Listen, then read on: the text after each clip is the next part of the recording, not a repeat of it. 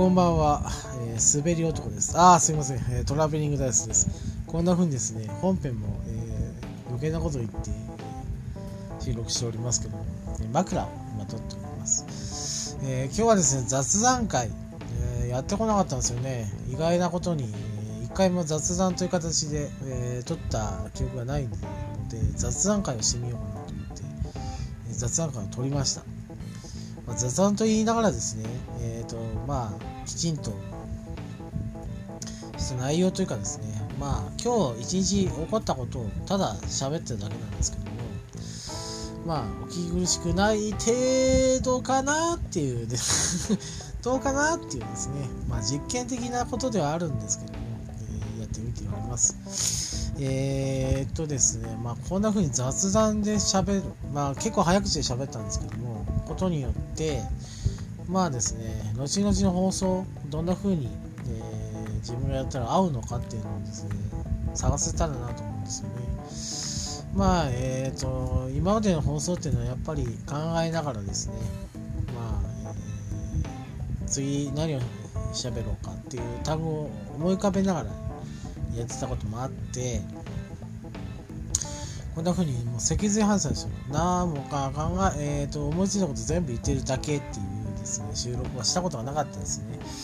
実際怖いんですよね。どういう反応されるかなという。でもですねまあそれが吉と出るかもしれないしもう京都出た時は京都出た時もう帰ればいいんですけども吉と出た時は儲けもんだなと思ったわけなんですよ。だからちょっと、えー、実験的なことではあるんですが、えー、雑談会という形で雑談ですね。雑談会を今日しております。じゃあ本編参りましょうね。トラベリングダイスのポッドキャスト。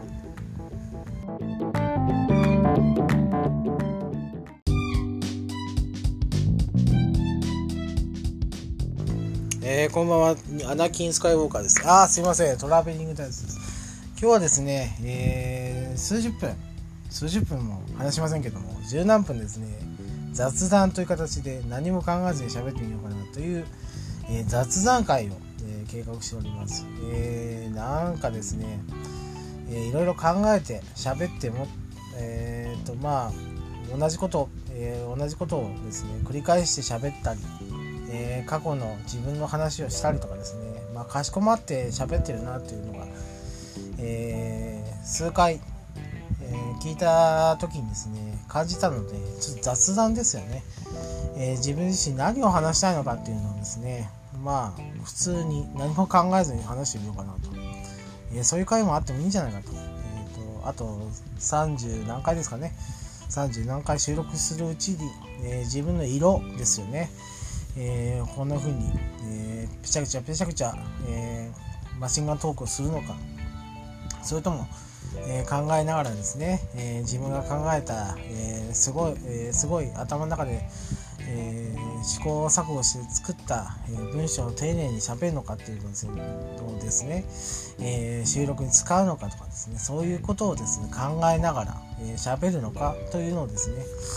え自分の色をちょっと探すために、え1回だけですけども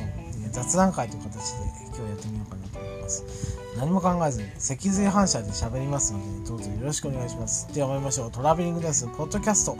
的なことでですね、えー、枕で話すんですけども、えー、最初から枕っぽいことをしてしまったっていうですね、えー、ボンミスを犯してしまっているというですね、何も考えずに喋るとこうなってしまうんですよね。というような回にしたいと思っております。今日ですね、まあ、遠出だったので、えー、車中え、まあ誰も乗ってません隣には上司も部下もおりませんのでまあやりたい放題ですよね、まあ、音楽聴いていいし、えー、ポッドキャスト聴いていいし。でもですねまあ大概黙ってるわけなんですよ。車中では。全く喋りません僕は、え、聞くことはあっても喋ることはないですよね。喋ったらですね独り言になっちゃうんで。えっとまあ悲しいなと思ってしまうのでだったらですね、まあ、音楽を聴きながらですね、まあ、その、えー、音楽に合わせて歌ってみたりとかいうことで眠気覚ましまあ、日頃のですね黙っているところの発散をしてたわけなんですが、えー、ツイキャスっていうですねアプリを知ってからですね、まあ、30分で、まあ、一区切り、えー場面転換というかですね、えー、切れるので30分間だけまあ独り言ないにはなるんですけどもまあえっ、ー、と聞いてくださる方に話しかけるっていう、えー、ことができるアプリがありましてそれをですね使って、え片道まあ1時間ちょいの片道なんですけども30分間だけえっ、とえー、話してみようかなと思ってですね、ツイキャスを起動しまして、まあ、読み上げ機能で、えー、読み上げていただけるので、まあ、文章を見ながら危ない運転することもないので、まあ、それを聞きながらですね、移動しようと思ってですね、じゃあ雑談をしようと。何も考えず、もう好きなこと話そうと。脊髄反射で、えー、っと、出てくる出てくる言葉を、ね、もう何のためらいもなくですね、責任感を負わず、えー、喋ってみようと思ったわけなんですけども、えー、大概ですね、途中で、えー、迷ってしまうんですよ。何話そうかなと。まあ、雑談ではなくてフリートークになってしまうんですね。お題を、えー、元に話してみようかなってなってしまうんですね。そしてですね、案の定、えー、仕事の話になりました。えー、どういう仕事、あの、畳がありますよとか、どういう畳がおすすめですよなんてことをですね、喋りながらね、え、30分、えー、喋ったわけなんですが、やっぱりですね、そういう仕事の話をしだすとですね、え、時間の過ぎるのは遅いです。かなり遅く感じましたね。もう15分ぐらいで、えー、畳の仕事の話をし始めて、残り、えー、15分ですね、えー、15分ずっと畳の話をしました。何の話をしたかというと、まあ話してしまえばですね、えどういった畳を敷きに行くとかですね、えどういった業種の、えところに今から新築の畳をですね、薄い畳を敷きに行くんですよっていう話をしたり、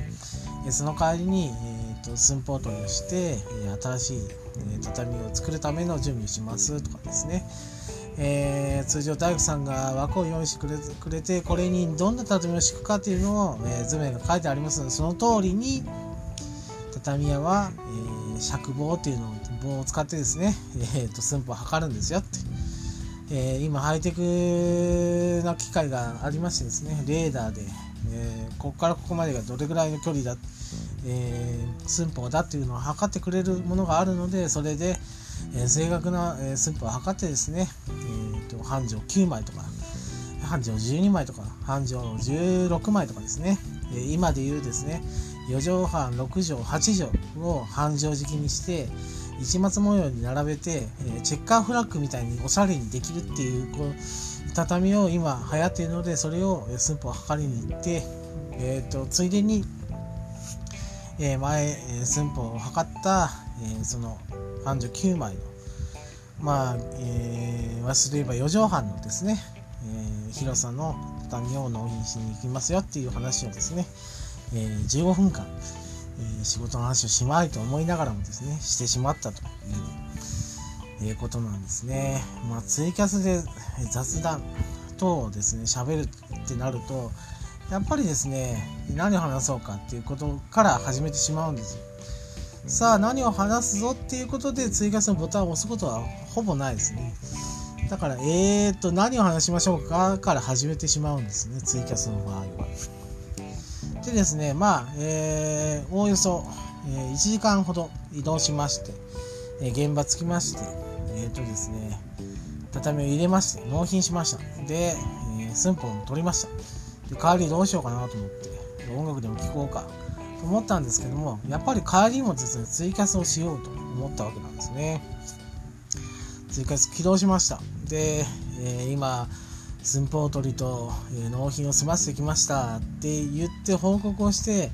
また何の気なしに何にも内容のない雑談もしくは、えー、ポッドキャストの話をしようかなと思ったんですけども気がついたらですよ、えー、畳の話しだすわけなんですね。ああ思ったんですねその時に。畳屋が好きなんだなと。畳屋は好きなんですよ。畳の部屋はあんま好きじゃないんですけど。住むとしたらですねやっぱフローリングがいいですけど、えー、でもですね畳を敷くとかですね。畳をきれいにしてお客さんに納品する。でお礼を言われることがあるわけですよ。ありがとうって。これでまああれですよね。えっ、ー、と何というか。うんあれですね。南海期とか、えそういった祭事の時によく変えられるんですよね。あとお盆とか。の時に、え畳を変えられる方が多いんですよね。これでお客様を、えーと、呼べるとかですね、えー、この綺麗な状態で、えー、個人をですね、えー、お迎えできると、おばあちゃんとかおじいちゃんもですねお迎えしたりまあお客さんをお迎えすることができるよありがとうっていうふうにお礼を言われることが多いわけなんですよ。まあ綺麗に仕上げた時にはですねまあそれが妙に尽きるわけですよね。もうそのためにやってるようなものなんですよね。うん、だからうん語らずには得られないわけなんですね。例えばですね、えっ、ー、と、表替えっていう方法があるわけなんですよね。畳の御座の上の部分だけ変えて、床はそのままっていうところですね。えー、表替えっていう方法があって、その方法の時には、まあ、床の、え強度ですよね。えー、何十年も変えてないとこもあります、え、新築で建てて20年経つけど初めて表替えをするっていう方もいらっしゃいます和室がそこまでこう重要視されてないというかですね、えー、そこは今であって、え生活で使うところだからそこまで、え重要視してないと。まあ、えーまあ、家族が集まるところリビングルームがあるのでえ和室はやっぱり、えーとまあ、客人が来た時に、え、ちょっと通すだけ、まあ、1泊2泊してもらって帰帰っていただくのでそこまで畳が傷まないっていう風なことで20年間は表替えをしないという方がいらっしゃいましてそういう時はですね床のチェックをします。で強度が、えー、十分であればそのまま表替えということを、えお勧めするんですけれども、えー、弱くなったと,、えー、ところにですねえー、新しい畳の表を張ってしまうと強度に、えー、耐えられずにですね折れたり曲がったりするんですよね。なのでその時はちょっと慎重に、えー、アドバイスを、えさせていただいて、慎重にした方がいいですよというふうに、え助言等をしますそれでもお願いしますという時は、まあ、強度に見合ったですね表を選んでおすすめするということもしておりますねえその話をしながらですね、えツイキャスをしておりました。えーと、どんどんエスカレートしててですね、えー、畳には場所場所があるんですよと。え、ー、とですね、えー、六畳敷で、えー、想像するとですね、円という字、日本円の円ですね、えー、1円2円の円の上の方ですよね。上の方が、えー、分かりやすいんですけども、六畳敷きって想像するときに分かりやすいのは、この日本円の円ですよね。円がそのまま間取りっぽく見えるんですよね、えー、その下の方の、えー、こう細い線のところに一本線が入ったら六畳敷きに見えるんですけどもその日本円の上の方ですよね。並んでるところを元先っていう。と元先っていうのは、え、先っぽと、えー、元。だからこう六畳敷きだったら、えー、も先から始まって一周して元につくっていう形で一周回れるっていうのが、え畳の敷き方としては、え6畳敷きの基本です。っていう話をしてました。いつの間にかですね、えーと、畳の敷き方講座になってましたね。えとまだですね、えー、畳屋としては半人前の、えー、年数なんですね。10年でね。でですけどもまあなんで話すかというとまあ、口伝えなんですよ。全部。先輩からこういうことなんだぞってことでこういうことは覚えとけよってことですごいいいことを教わるわけなんですよね。で人に話したくなることなでもあるのでこれは話してしまいますよね。まあツイキャスとはいいですね、話しました、えー、元先で、えー、両サイド、え畳がこうその元先に垂直にですね、え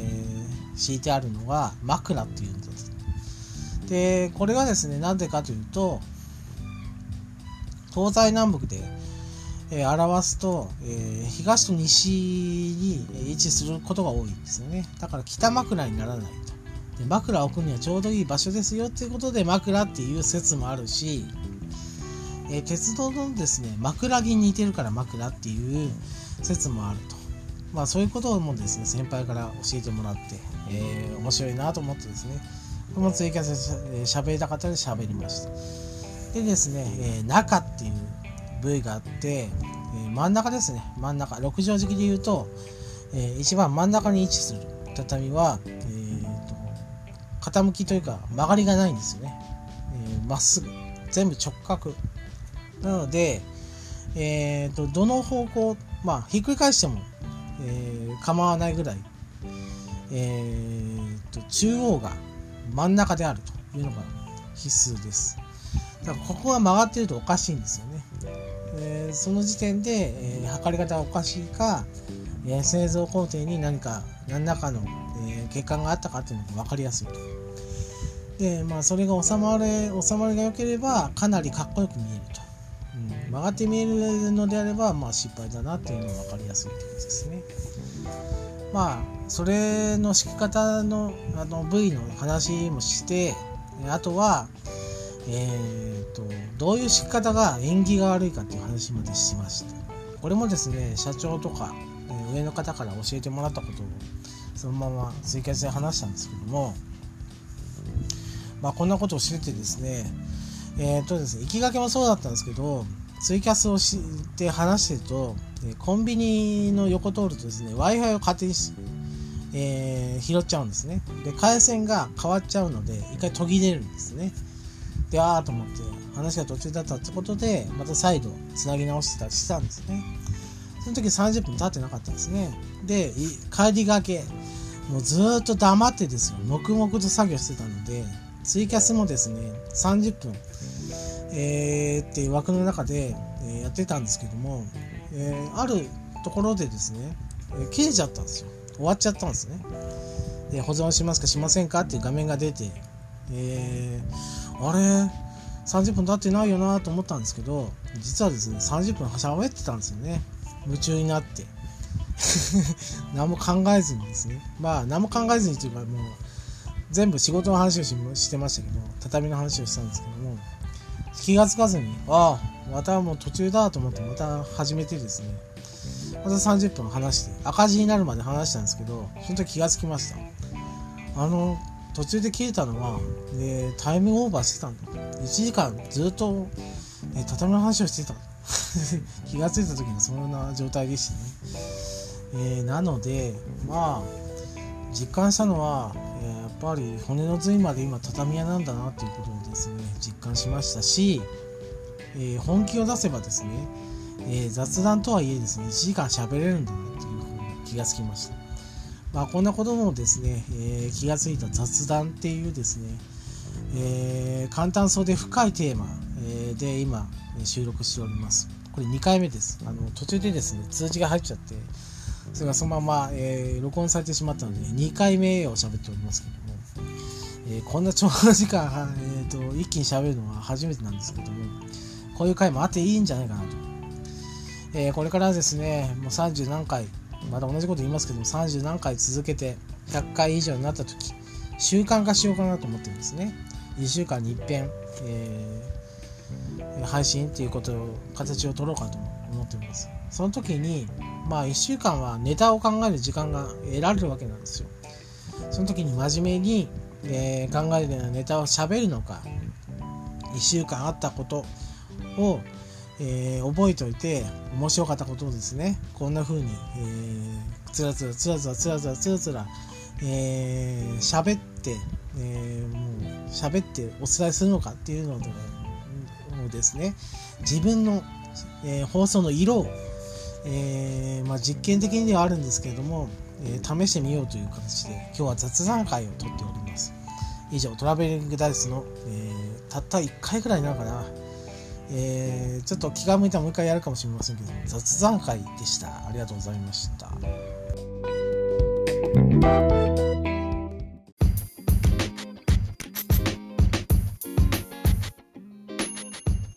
当番組では皆様からの感想を募集しておりますツイッターにてハッシュタグベリダイカタカナでベリダイで募集しております皆様からの熱い感想、意見、アドバイス等お待ちしております。以上、トラベリングダイスでした。